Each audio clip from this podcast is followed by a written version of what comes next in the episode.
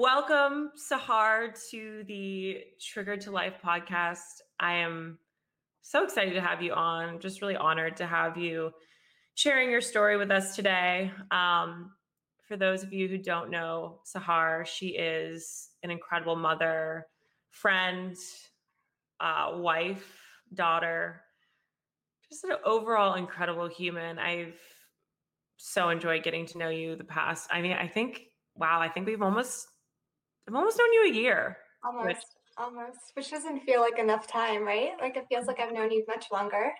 Yeah. Um, I think of Sahar as a soulmate friend, and I've just really, really enjoyed your friendship. So we are having you on the pod today. Um, and I always like to start with the question of who is Sahar today in this moment? Uh, um, that's a good one. I I think I'm a joy seeker. I'm I'm mm. a seeker of joy. I'm a seeker of trying to be in the present. Um, and I'm a seeker of just accepting whatever that looks like in this moment. Mm. So haven't figured it out, but like I think that's the seeking part. So just mm. yeah. I love that. And we're gonna get into joy towards the end of the podcast today because I know that's a big theme in your life or seeking joy is a big theme. Um, and you've had a, excuse my French, fucking year. Um, yeah. And I looked at your, I was looking at your Instagram yesterday because I always like to go through people's Instagrams and, you know, you had a note that said 2019, like, you know, like F it. And I was like, yeah, F 2019, but like, shit. You yeah. know, then you were gifted some weird way with 2020, right? And 2020 has has so many layers for everyone, but for you specifically, um, I would love for you to tell people about Keon and specifically to start like about Keon's first three months of life? Yeah. Um, so Keon uh, is my son. It's my, it's mine and Michael's son. Um, he was born on December 18th, 2018. Um, and he was, he is, I mean, he was a, the best infant I had ever seen, right? He was super easy. He was just um, super chill, always laughing, always like happy to be held, um, a good sleeper, which is so mm-hmm. rare. And my daughter, just for context, would like sleep in 45 minute increments up until she was like 12 months old. Like it was, it was horrible. Um, and the strange thing about even though him being such a great baby, I always felt like very I always felt like I would never have enough time with him, right? I always felt like mm-hmm. something was always a little off. Um, I kept taking him to the doctor. They're like, oh, no, he's perfect, you know, postpartum this, or you're just, you're just being a mom, which is like, you know, kind of being like, stop worrying so much. It's like, you know, um, and, and it was, you know, I remember we finally got I finally got to a point where I was like, I have one more month of maternity leave and I am just gonna embrace every day and just be happy mm-hmm. about it. And um and so, you know, like two weeks after that, when he turned three months old, um, he was super fussy, which again was unlike him. And I took him to the doctor, and she immediately sent us to uh, Fairfax Hospital mm-hmm. for imaging. And I just remember like I just remember like it's to be gas. They're to tell me I'm crazy, and I'm to laugh about it, and everyone's to go on about, oh, Sahara, she's just like this neurotic mess, and you know, whatever, ha ha ha ha. And I remember Mike's Michael's face when they came back from imaging, and just looking at him and being like, oh shit, like I knew. And they were like, yeah, the X-ray showed something so off that they have to do a sonogram now. And mm. so they did the sonogram, and they were like, there is a mass and I just felt like I, I knew I was standing, right? I knew I was standing up and I knew the ground was underneath me, but it was such a surreal experience of feeling like like someone was pulling a rug from underneath me, even mm-hmm. though I wasn't falling. Like I was still standing. Yeah. And I was like, I feel like I'm David Bowie in the labyrinth, just like, you know, walking on the ceiling, or I don't even know. I'm not explaining it well. Probably want to cut that part out. But like just like the rug being like pulled out from underneath me. And I don't know, it was very weird. Did I answer your question? Yeah. Yeah. Okay. Yeah. Thank you. Um it sounds like the first of many out of body body experiences that you know i can imagine in order to survive you've had to put yourself into in some sort of way over the course of the past couple of years? Yeah i mean it was it was like the last thing you expect to hear right? And it's just like mm-hmm. what is going on? So immediately like getting admitted into the on like the the hematology oncology unit at Fairfax Inova, um, having another child at home, like immediately having to be split from my partner just because we had to manage like two kids. And I remember my sister stayed with me that night, which was like a huge source of comfort. But like, we we're all scared shitless. Like, yeah. you know, this is perfectly fine. Like, who had just had a three month checkup like two weeks prior to this with everything being like totally fine. Yeah. Now we're in a hospital, right? Like, yeah. Yeah. And so, and so, what was Keon diagnosed with? Because it's very rare and. Yeah. Um, and, and I remember this specifically. Like, the radiologist had told the on-call physician being like listen i see so many of these it's going to be a wilms tumor it has such a high cure rate like mm. don't worry and so I was I was like, okay, you know, like it's solid, it's a solid mass tumor. There's nothing like it hasn't spread. It's going to be fine. Well, two weeks after that hospital stay and like the, everything that went on to it, we went in to go get the diagnosis of the results of the biopsy. And I just remember walking into the room and being like, I know, not even, I just knew something was wrong because like I threw up before that meeting. And that's like a very like, that's my response to like emotional, like whatever trauma or things that are going on is I tend to like purge. And so Michael's looking at me, he's like, Are you okay? I was like, No, just something feels wrong. And so we walked into the room and I was like, Oh fuck, something is wrong. I mean, mm-hmm. it's like half the hospital staff felt like it was in that room. And the doctor turns to me and she goes, I'm so sorry to say, but your son has one of has a malignant rhabdoid tumor and it has like a, we I have not seen an infant survive. So here I was with a three month old baby, three and a half month old baby that, like, to, again, almost like a month ago was deemed perfectly fine, only to hear that he probably wouldn't survive infancy because he had something called MRT or malignant rhabdoid tumor. Yeah. How do you, I mean, how do you begin to even make sense of something like that when it, it just doesn't make sense? Um, I I basically looked at her and I was like, "Is there a path?" Hmm. I I started crying and holding him and being like, "My baby, like how like how could this happen to my baby?" And then and then I was like, "Snap out of it. We don't have time. We."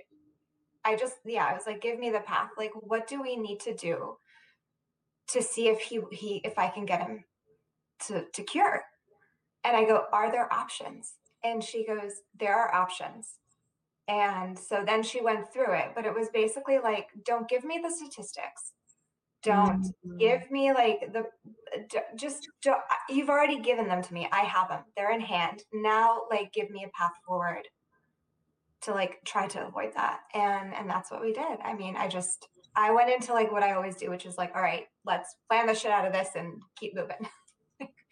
yeah, and I think that pragmatic side of you is watching you handle this the past year i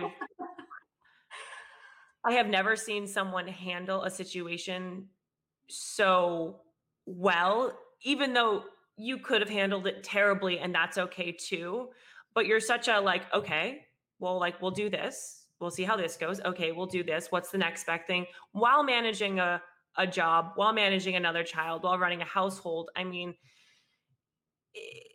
I always go back to like this is the worst thing that can happen to someone and no one should ever have to deal with this and yet you done it in such a beautiful way.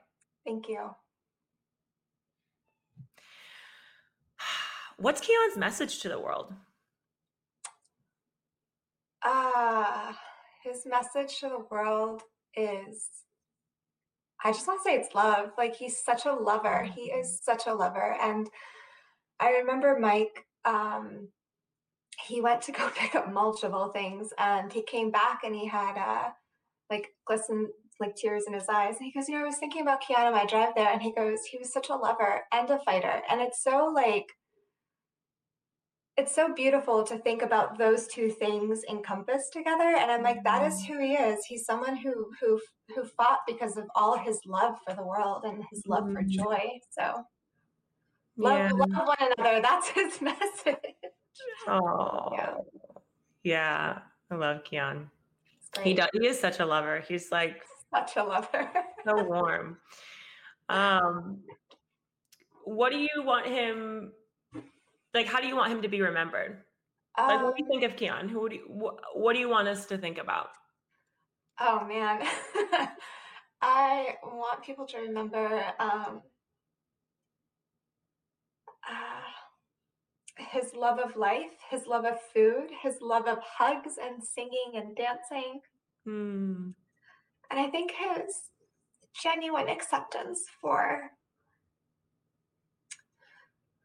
for what is. Mm. And I know that's something most of us struggle with, like wanting to force things to be different or um, looking for different outcomes. And just instead of being like, well, shit, man, this is what it is. And I can choose to find whatever I want in what it is, whether it's joy or pain or happiness, sorrow, whatever. So, yeah. Yeah. And it's, you know, we've talked a lot about this, but as someone who's going through grief when you are surrounded by friends and family i mean i know you were surrounded by friends and family throughout a lot of your you know your last couple of years and one thing that stood out to me that you said recently which was you've noticed that some people don't reach out because they don't know what to say to you or they yeah. don't know how to comfort you and I think that's something that's really important to talk about because a lot of times people who are experiencing grief feel a sense of loneliness on top of the grief mm-hmm. because people don't know what to say so they don't say yeah. anything at all. So yeah. like as a friend, what would you how do you want people to act towards you? Um well, I yeah i think that that's so that's so layered and, and and different for everyone but for me it's like just be comfortable being uncomfortable for me with me mm-hmm. right it's like this sucks and there's nothing you can say to fix it because like the thing to fix it would be to have it not happened at all um yeah. and while like my personal belief is that he is in a better place like it's mm-hmm. it's not him i'm worried about it's my you know it's my pain my sorrow my daughter's pain my my husband's pain and so it's it's really like just be just be okay like watching me cry just be okay mm. like letting me be sad or whatever it is or even you know maybe laugh at my bad jokes because that is like how i tend to find my way out of the dark spots is is through humor so yeah I don't know. It is it is hard because I do think people struggle because they they're so uncomfortable with like this level of pain.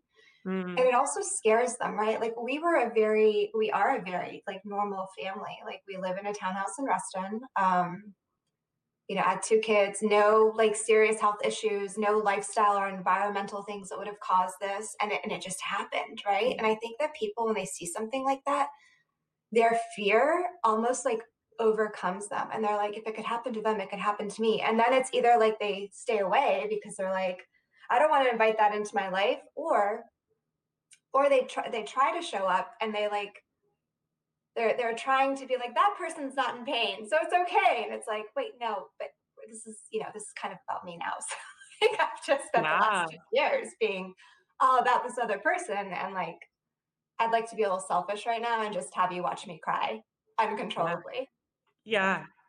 Yeah. Yeah. And I think that's such an important thing to remember. It's like we do so much to get out of our own discomfort. We're like, oh, like we're going to avoid this situation and this situation. So, like, nothing makes us uncomfortable. And yet, like, having conversations with people that are going through shit and having in deep grief, like, that teaches you a lot. hmm I mean, not that you have to teach us something too, right? Like there's you've you've been through enough, but it's it's powerful to even be in your presence and to witness you move through everything you've moved through this year. And that's one thing that I thought about I've been thinking a lot about the past couple of weeks is what a um how powerful it is to witness you and Mike just being and like seeing you laugh and seeing you cry and seeing you go through all these spectrums of emotion and interact with your daughter and like be there for um you know Keon and and raising money for you know a cause that you care so deeply about and everyone around you now cares so deeply about. It's just I've really been in awe especially as we've gathered more together in the past you know couple weeks. Yeah. Yeah. Yeah. Yeah. it's really nice to see how much family and friends and like people don't just like kind of care mm-hmm. about like you and mike they like really really care It's beautiful. It's like it's so it's so it's so amazing, right? To like witness community and to op like I don't know. And and like sometimes I'm like, oh, do people feel obligated? And I'm like, no, man. People would not put this much No. effort in out of obligation. Like this has to be love for Keon and our family. And yeah and that makes me feel so good, you know? Like that Mm. makes me feel so so good and so held. yeah like even even though it's because you've gone through so much pain um your level of connectiveness in friendship is just i think so much deeper than Mhm. your average person Yeah, yeah. I mean, I've always been like a very relational person. Like I I kind of I always joke like once I love someone or something, I like love it for life. Like I I, I always say like I mate for life, whether it's like in friendship or relationships or whatever. So um so it's like it's it's genuine, right? Like I I truly love like my community and like my people and I I don't know. It yeah yeah um something you said to me a couple weeks ago i like was running through all these things right yeah. was you're like people are sometimes scared to call me and tell me about what they're going through Yeah. and can you speak a little bit to why that's not true because i found this to be really powerful and not something i had thought about Um, yeah, I mean, I I think it goes back to the whole entire mating for life concept, or just um, when I love someone or something, it's like I, I love them, right? And it's that I like giving me an opportunity to serve somebody else or just sit with somebody through something is it does a few things. First, it's a distraction from from my own grief, which you know feels good sometimes. Yeah.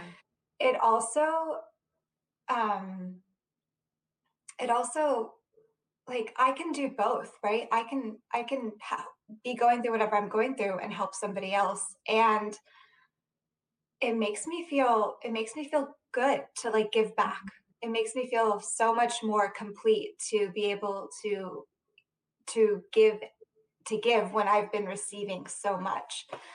And um and yeah i think a lot of think times i hear like i just don't i just don't want to bother you. And i'm like it's Mhm. not a bother. Like i'm very comfortable with the idea of pain and like sitting with you in it. Like, let me sit with you in it. It's not going to Mm. like make me feel worse. It will, in fact, make me feel better to know that I was able to hold that space with you. Mm. Um, so, you know, it's like, so sometimes I joke, like, well, it's more selfish, right? It's because I'm so Mm. selfish. I just want to, like, you know, whatever. But it's really like the, the, the real concept behind it is, or the real, what, you know, the real spirit of it is that help, let's help one another. Like, you know, uh, you've helped me through something. I want to be there to help you. And it only deepens our connection, right? It only Yeah. like strengthens the fiber of the bond. And like, I don't know, just, I don't see how that could be a bad thing, right? Yeah. That, to, I'm like, Yeah, no, that was perfect. Okay. I that's exactly what I was what I was looking for. It's like I just find that so such a powerful sentiment because it's not it's so counterintuitive. yeah, yeah. I mean, I, I think about it like, I have another, I have other like mom friends now that have gone through something similar. Um, and a lot of them are further out than I am because it's only been um, it's only been four four months. And sometimes I'm like, they're like, "How are you doing?" And I like tell them, I'm like, "But how are you doing?" They're like, "Oh, you know, don't worry about it. Like, it's fine. I can just tell me about you." And I'm like, I'm like, okay, but I'm also like, but I really do want to know how you're doing. Yeah. like, like, can I hold you while you cry, or Yeah. like, even if it's you know not like physically because you know fucking COVID, but like, Yeah. I'm just If like, you or if you ever need to cry and have someone rub your hair, like Sahar is the perfect. and it makes me feel so good. Like, I don't know, does that make me weird? No, it it was, you know, because Sahar has rubbed my hair while I cried before, and um, it's you're like it, it just made me think like, oh my god, like Sahar is like the best mother ever. like I I always tell you, I'm like, you have the mom of the year award for life, and but it just comes. It's because it comes so naturally to you. yeah, it feels good to nurture. It feels you're really good to nurture. I love it. you're so good at it. Thank you. Ugh. I Um, try. You are. I mean, it's really it feels good. Um, so I took a course last year on the well, I took a yoga teacher training, like a grief yoga teacher training, right? And we talked a lot about the five stages of grief, and we had a grief expert, David Kessler, come and speak speak with us about grief. And I kind of wanted to know what your experiences with the five stages of grief have been thus far. I don't know what the five stages of grief are, if you could imagine. Well, like so the you know about I will tell you what the five stages of grief are, but of course you have your own experience. But for people in the audience, if they are wondering, like it's denial, anger, bargaining, depression, and acceptance. Okay. And then they just added a sixth one like a year or two ago called finding meaning. Okay. But that can't happen until you go through all the other ones. Okay. supposedly. But the cool thing about the five stages of grief is that you you they're not linear. So you go through them continually. Yeah. Um you know, um, up until a certain extent and then I'm sure it, it changes and maybe it's more linear, maybe you're, you know, more in acceptance than you are in depression or anger, but um you know, it's it's a framework that can be be helpful for people, but after naming those do you have you experienced all of those or more or like what's what's your flavor of of the week I mean, I think that I had denial right at the beginning of his diagnosis. And I was like, there's no way. Like, did they make a mistake? Like, this can't be right. It's gone. He doesn't have cancer. They resect. Like, they're nuts. Like, they just want to give my kid chemo for shits and giggles, you know?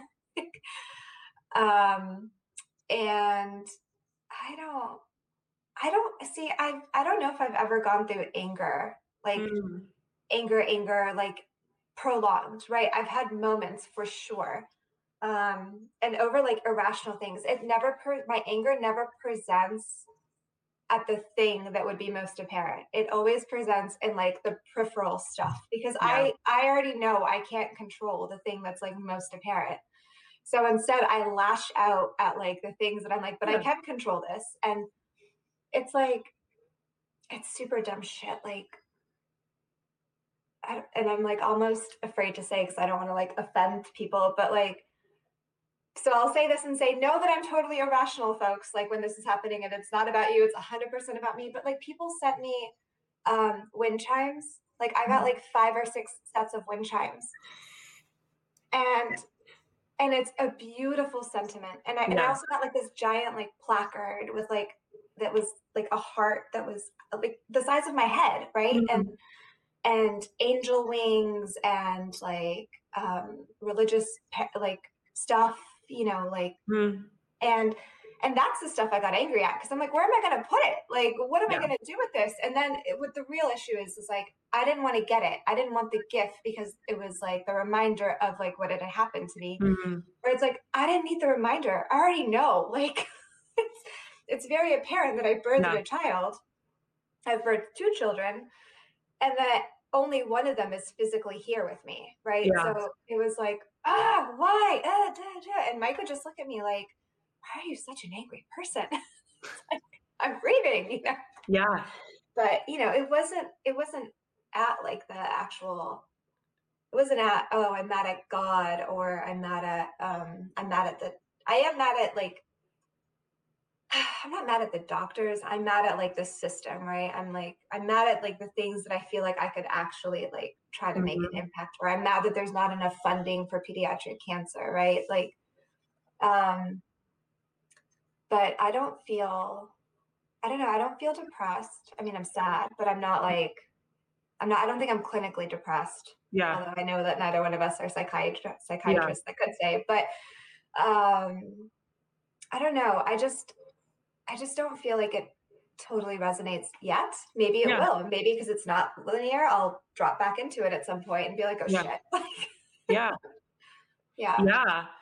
Yeah, absolutely. I mean, it's it's an interesting framework and it's um you know, if, if people do want the resource, it's David Kessler and he him and Elizabeth Kubler Ross are like the foremost experts, but you I know, also, so I also curious, like, is it more like what happens when your when your grief period is so prolonged? I feel like I've been living in this for two years, right? So versus something that all of a sudden happens, like a car accident that just, you know, Yeah.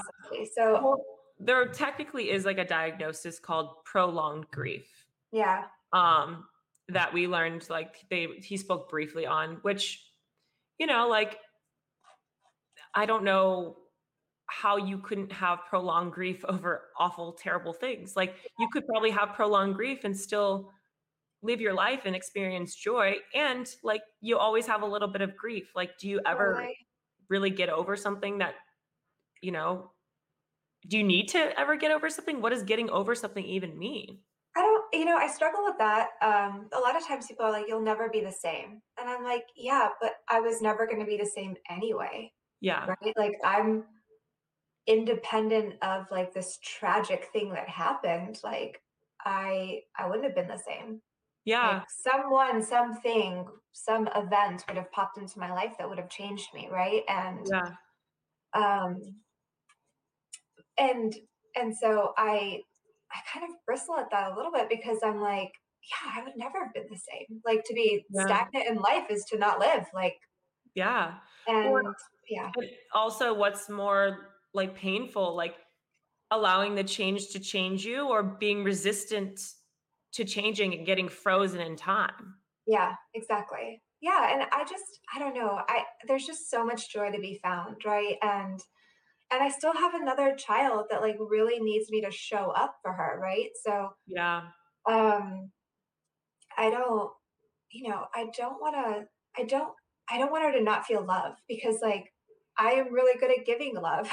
like I love to love and like why deny why why I don't know why deny her that because or anybody else in like our our world Yeah. that because of one huge huge event. I'm not trying to minimize by any Yeah. stretch of the imagination, right? Like what happened is fucking awful, but I don't know. I just I feel like there's just so much to give still in life, and I want to give it. Yeah. Um, how do you show Yara that it's okay to grieve? How do you talk to a child about something like this?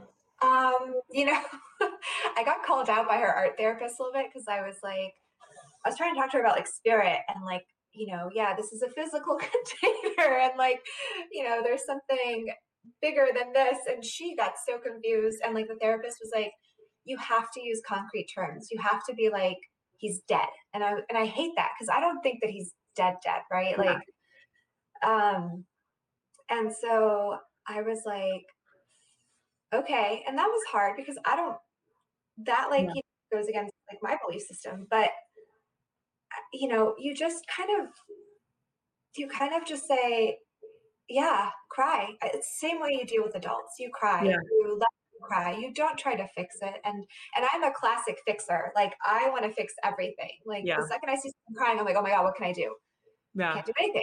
So um, you know, a lot of times we've we've used some of the tools that you've taught me, Cami, which is I'll offer a pillow to punch. Um, we'll Mm, to a pillow. We do a lot of howling at the moon um, because it's something that Keon used to do, and yeah. uh, we, Oh, you know, we just I know it's so cute.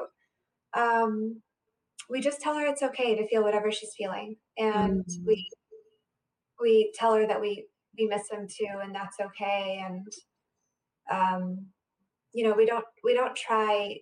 We just try to like let her have them, whatever yeah. it is. Yeah.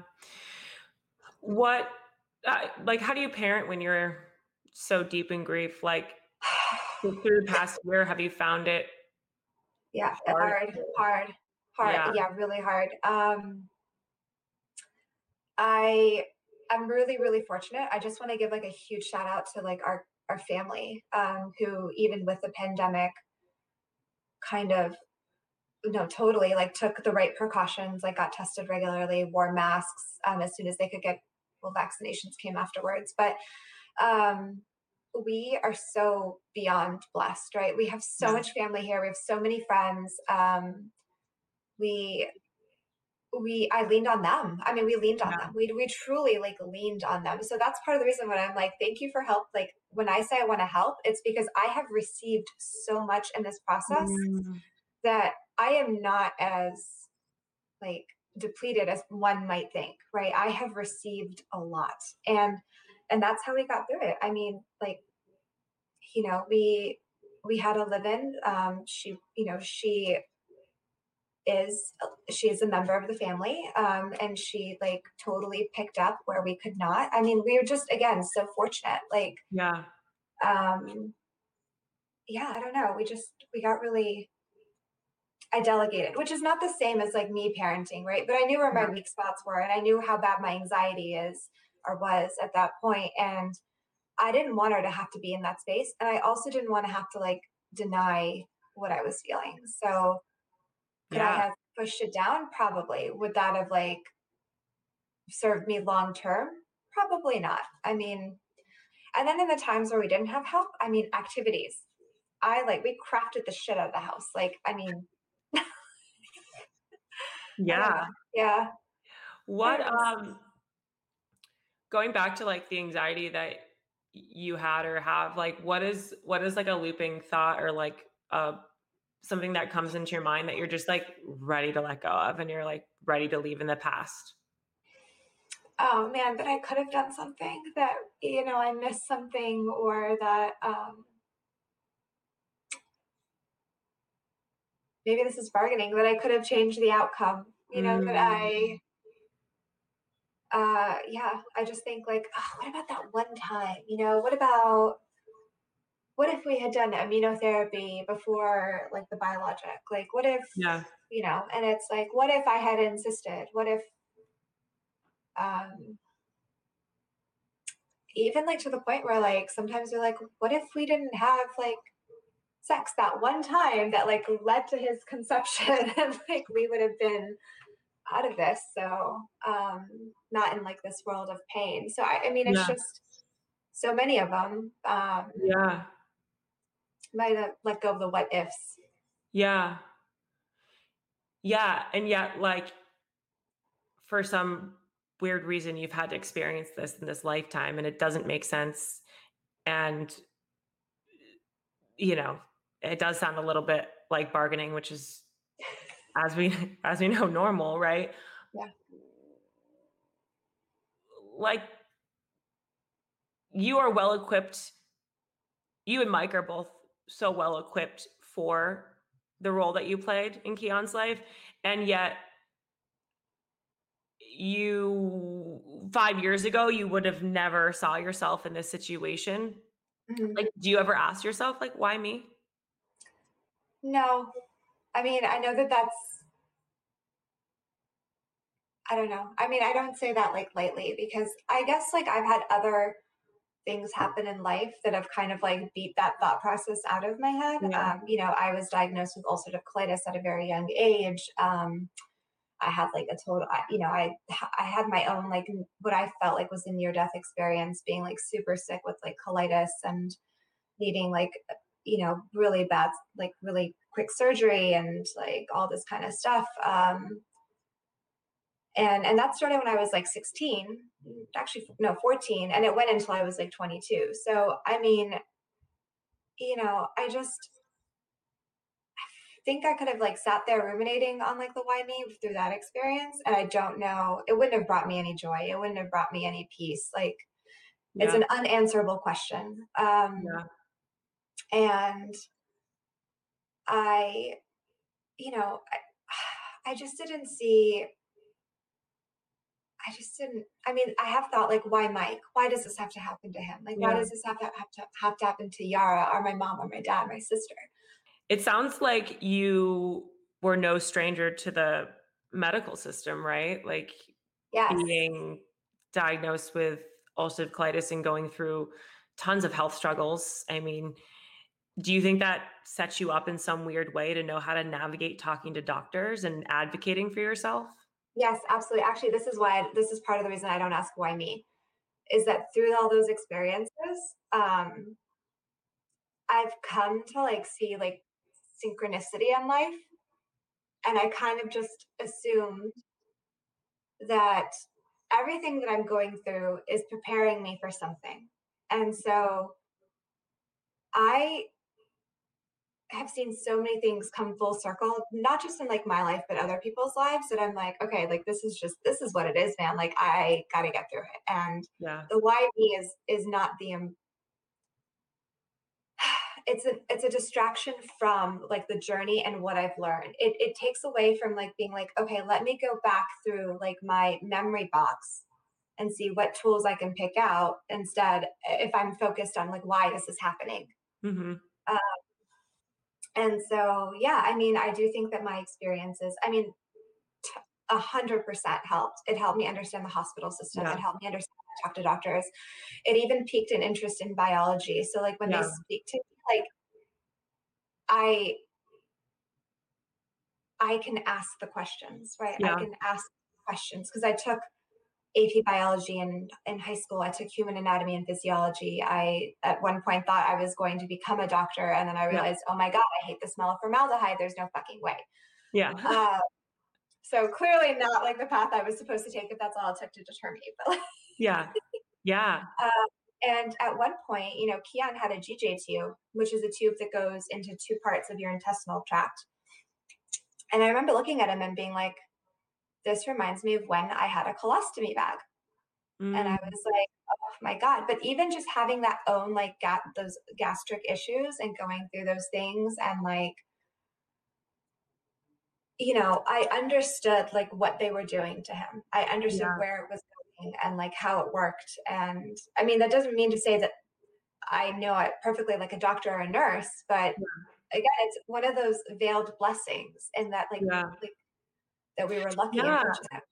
And you know, one interesting thing that I remember you telling me once is you you didn't really think you were gonna be able to conceive. Yeah. Yep. Yeah, so I because of, like, all of my, um, medical history, they were like, "There's no way. There's no way. Your tubes are blocked." Like, there's just, like we went we went through IVF 3 times, and I did not get pregnant. Um, and, you know, we had kind of decided that we were gonna give it, like we're like, "Okay, we could try one more time, we could look at adoption," and we were like kind of oscillating between the two thinking and then i found out i was pregnant with yara through a spontaneous conception like it just happened and um and and and that i think was part of the reason that i was like i don't want the statistics Yeah. because there's an outlier to everything Yeah. So Yeah. yeah i know i just it's science is amazing but people like really forget like it is an art right it's not an Mhm. exact anything it's just know Yeah. so Yeah. I love that. I mean, I think it's yes. Yeah. i don't know which is so Yeah. cool It is. So obviously when you go through something like this, you're in fight or flight response, you're in that go, go, go mode, you're in survival mode, and you have been probably since 2018, hmm right? yeah. What effect does that take on your personal relationship with your husband? uh that yeah um it's hard. It, it's like i mean marriage is hard. Marriage is the union of two people or partnership. I'm not even called that because like i and partnership is hard. Partnership is between two people two individuals is hard because you're individuals right? And you have your own wants your own desires it, balancing against theirs. And then on top of that add like the most unthinkable thing that could happen to to people to someone to Mm, lose to lose a child to, to lose it's very outside of the natural order right like we yeah. we expect to lose our parents we expect to lose um i don't know like older Yeah. people right um and mike and i we, we struggled we really really really struggled we struggled because we love each other and we weren't understanding one another and we struggled because we cope with stress extremely differently. Mm, and we um, we struggled because in an effort to uh, be there for the other person we were living less authentically as individuals which only like makes things worse right? Like yeah.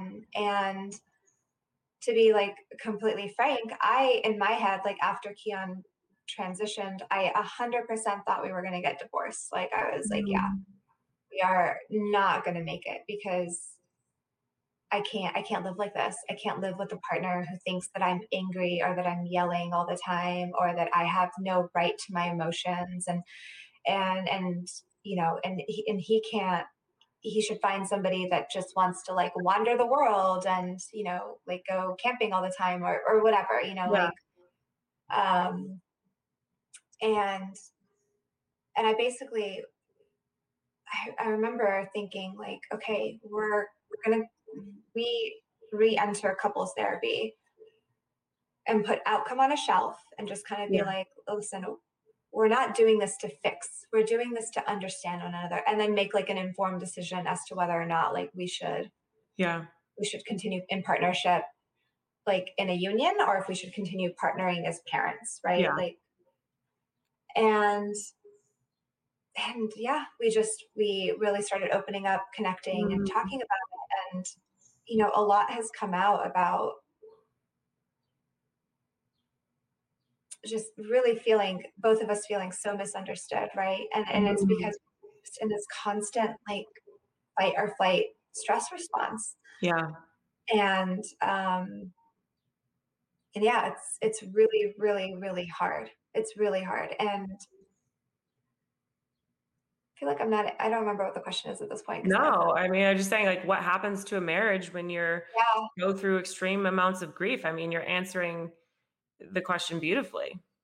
okay okay good yeah so uh, you know i yeah i think that we're really lucky again to have the health insurance and could go to therapy therapy and like just have access to people that have like alternative views on grieving and connecting like even just screaming into a pillow you know Yeah. um and yeah it was hard Do you do you well, can you give people like a little snapshot of like kind of like the self-care it takes post, you know, post, you know, tr- a big T trauma, like to Yeah. bring your body back into an equilibrium because I think that is something that people never sometimes find for themselves. And I think you're a great example of like, you know, using your tools to bring a sense of normalcy, even though that's probably not the right word, um,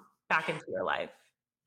Um, yeah, so I still feel like I'm not totally there yet. Yeah. Um, it's only been like 4 months, uh, and I you know, I think that, um, I think the first month I was mostly in shock, but I didn't realize I was in shock because I was still moving, right? Like I was still kind of moving. Um, and in the second month, I think I was then like just so focused on my marriage and like whatever. It was almost like another trauma response, right? Because I was like, oh my God, like what is happening?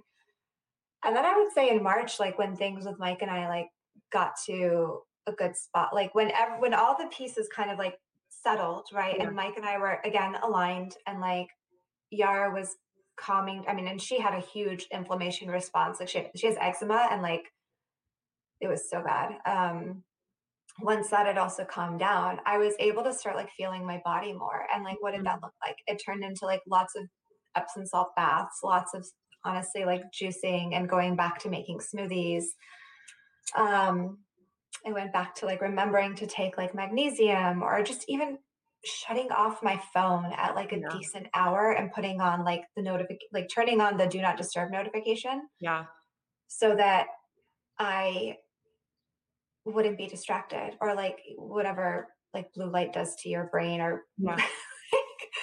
um and it also became forcing myself not forcing myself but allow giving myself permission to cry Hmm. to like help release like what was being held in my body and um you know sometimes like i i'll be going about my day and i'm like i haven't cried today i haven't looked at Mm. any photos and i'm going to sit down and do that and i'm going to allow myself to feel like everything that goes for, with that like the Yeah. dread the you know the the looping thoughts just Yeah. to like get it out right Yeah. just to like keep moving it so it doesn't get shoved into some compartment in Yeah. like in my whatever physical being Yeah. um yeah so i remember i called a friend um maybe like three or four weeks ago and i just sobbed uncontrollably like Mm. ugly crying and she was just like let it out let it out like it's okay like Yeah. and, she, and then- but the first thing she said is what do you need do you need me to listen do you need me to talk and i was like just listen and i just sobbed and it was Yeah. so good and i was so exhausted after that i fell Yeah. asleep it's great Yeah. Like it, there is really something to moving emotions up and out of the body in whatever way they come up. yeah it was good Well, it was great yeah yeah, I love that. Big fan of crying. it's great So I have a few more questions for you. yeah One is cultivating joy is part of your, you know, something you want to bring into different parts of the next year, right? yeah How how can we help you do that? um well let's see i i don't know just well first of all letting me help you if you need something i mean even if you don't need something god damn it if you want like a nice vegan soup made i'm your girl damn it like i'll bring like Yes. i um or or non i don't care whatever you want like let me cook for you so i i mean that does bring me joy that brings me joy to serve um it brings me joy to get out and to laugh um it brings me joy to talk about keon and it also like it's okay in the process of finding joy to be sad like a little sad right to to cry about it and um i don't know i just yeah call me text me tell me you need me and want me i don't Yes, um Sahara's love language, I don't know if she knows this, but it's definitely words of affirmation. I don't know this. I've never taken. I don't know if I've taken the quiz, or maybe I did take the quiz. Um, it's also physical. No, I did take the quiz because Mike and I need to take this. Maybe we want to cut some of this stuff out, but like, Yeah. or whatever might. Um, but I, I was like, uh, physical touch, Yeah. whether it's like, I mean, whatever, like just even a hug or like snuggling, and um, like, I don't remember the other ones, but I might have been like acts of service. Really? I would have said physical touch and words of affirmation. But I honestly, Words make me uncomfortable, actually, but I, I'm trying to get better at accepting them. So I I must be doing a good job. or maybe like texts of affirmation. Yes. Yes. Um, I love those. Um, so since Keon's transition, you have set a goal to raise a hundred thousand dollars. yes. Um, we you had an auction and an amazing event last weekend at uh, a brewery in Middleburg to raise money. How can people donate? How far away are you from your goal? And let us know how we can we can help you out. Um, people can donate uh, directly on. Can I send you the links for that, or Yeah, I'll put I'll put it in the show They- Okay, they can they can find me on Instagram um, if they want. Uh, I don't do anything profound other than like post things here and there. Uh, But but I, I created a link tree with all the links to things, which I was very proud of myself. um, so there's a giving page. Uh, so just a little bit about the cost. Sorry, let me. Is that okay if I Yeah. talk about that? For, okay. Um, we started when Keon passed. I again because I didn't want things and like action. I was like, don't send flowers. Give money to Keon's giving page at Dana Farber because this Mm. will go directly towards funding um, pediatric research, um, oncology research, and treatment options, and that is woefully underfunded. I mean, Yeah. pediatric research, oncology research only gets like four percent of the federally allocated funding. So, I mean, like truly, your donations, even a dollar, makes a Yeah. big fucking difference, right? Um, and the fund will go specifically towards these things. Like it's it's Mhm. it's it's held and curated by Dr. Elizabeth Mullen at Dana Farber. She is very connected to the families that are going um, through this, and and we will get an update on the research, um, which I will send to people. Um, Yeah. But it is it is probably going to be around circulating tumor DNA, which I can also send some articles to put in Yeah. the show notes if people want, Yeah. um, which would have a universal effect on all types of cancer, not just the one that um, Keon was afflicted with. So, which is amazing because I couldn't think of anything more Keon than Mm. universally like helping Yeah. as many people as possible. Um, and we have a goal of a hundred thousand dollars. Um, I know. I'm like, what was I thinking? No, was like, we're so, overachiever. we're so we're so close. I think we're at like sixty thousand, maybe a little bit more, maybe sixty-two. So, in It's been like four months since you started. I, yes, you are the best overachiever, and we're definitely going to hit that mark. um and yeah so you know we also have a t-shirt no it's not even a t-shirt shop anymore which i am um, i'm wearing one of our designs um Love it. and uh we have a merch shop so people if they're like ah they need to buy a gift or want to get like a cool t-shirt um they can they can purchase through through that um and you know all of the all of the proceeds from that go to the dana farber um fund i have a very complicated spreadsheet where i like can show down to the order like how much of each thing was donated so people can if they're ever curious i can i can do that because you know accountability is also like really big for me so i'm like i don't want you know i want people to know like the money's going where we're saying it's going Of course. And really impressed that you've set up all of that in the past four months. Want to Ah, continue to acknowledge you for that because it's incredible and you're incredible. thank you And I feel so honored for you to have shared your story with us today. I feel like we'll have to do a part two at some point because there's just so much more we could talk about. Um, I love you. And i love you too ah, thank you so much for taking the time to be here today.